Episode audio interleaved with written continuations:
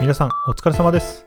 学童指導員保育士のキャリアを考え豊かになるラジオ保育コンサルタントの杉江です。この番組は保育歴20年以上元学童保育経営者の私杉江が保育関係の皆さんのキャリアについて一緒に考え豊かになってもらうために様々な話をするラジオです。えー、さて今回はですね、えー、ちょっと前回と、あのー、まあ、続きのような感じになってますけれども、え転職する方の手続き、退職後の手続き関係で気をつけること4選、えということでお送りしたいと思います。でえ今回の結論は4点、えということになります、えもらうべき書類は確実にもらう。会社備品の返品。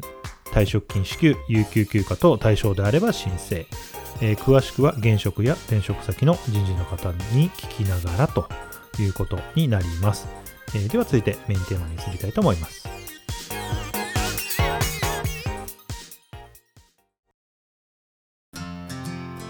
はい。では続いてメインテーマです。えー、順番にお話ししていきたいと思います。えー、まず一つ目ですね。もらうべき書類は確実にもらうと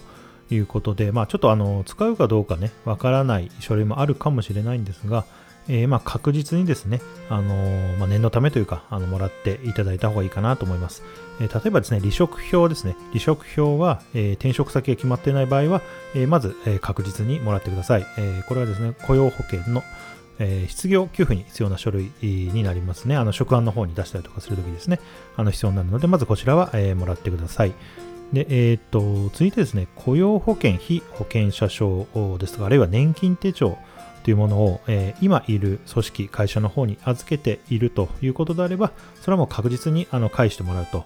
いうことで、あの手続きをお願いいたします。で、えー、雇用保険、非保険者証は、えー、まあ、この字のごとくですね、まあ、雇用保険の非保険者であることを証明する書類、えー、ということですね。で、えー、年金手帳っていうのは、あの厚生年金の加入者であるということを、まあ、証明する書類ということなので、まあ、これはですね、あの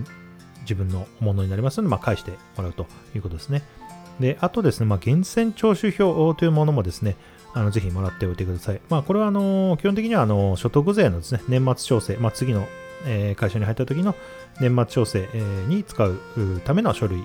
で、えー、ありますので、であの転職先企業にですね、提出,、えー、提出をするというものなので、まあ、これも確実にもらっておいていただけたらと思います。でまあ、ちなみにですね、えー、今回の転職がですね、えー、その今いる会社の解,、えー、解雇とかですね、あるいは倒産の場合はですね、あのすぐに失業保険、えー、というのがもらえるので、えー、書類はですね、確実にもらっておくということが大切になります。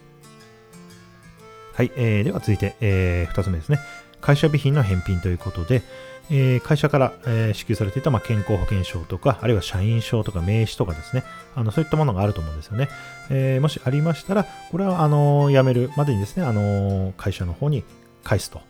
いうことは、これはもう忘れないでください。えよろしくお願いです。まあ、あのまあ、必ず担当の方からですね、言われると思うんですけれどもね、あの返すということでお願いいたします。えでは続いて3点目ですね。まあ、例えば退職金ですとか、あるいは有給休暇がこれが、え対象であれば、えの申請をしておくということなんですけれども、まあ、これはですね、あの忘れる方っていうのはなかなか少ないと思うんですけれども、まあ、あのいただけるものはしっかりといただくということですよね。あのー、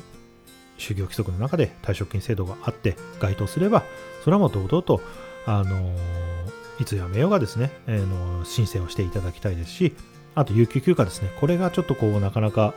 あのお辞めになる時に、まあ、取っちゃ悪いのかなみたいなあの思う方もいるかもしれないんですけどこれはもう当然の権利なのでそれも含めてきちんと、あの申請をして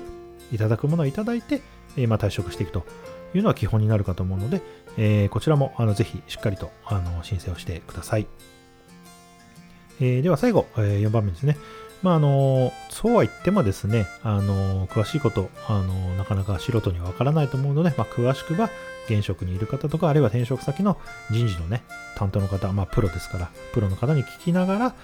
あということですね。あの本当にまあ手続き完了まではですね、あのいろいろとこうコミュニケーションを取ることが多いと思うんですよね。現職と、あるいは転職先の人事担当の方ですね。えー、のそういった方と、まあ、常にあのしっかりとコミュニケーションを取りながら、まあ、確実にですね、あの手続きをあのしっかりと終えるよと、完了しますよというところの努力を、まあ、していただくということが大切かなというふうに思います。はい。ということで、えー、今回は以上になります。よろしければ番組のフォローと、この番組に質問やメッセージなどあれば送ってください。えー、よろしくお願いいたします。ではまた次回の放送でお会いしましょう。さよなら。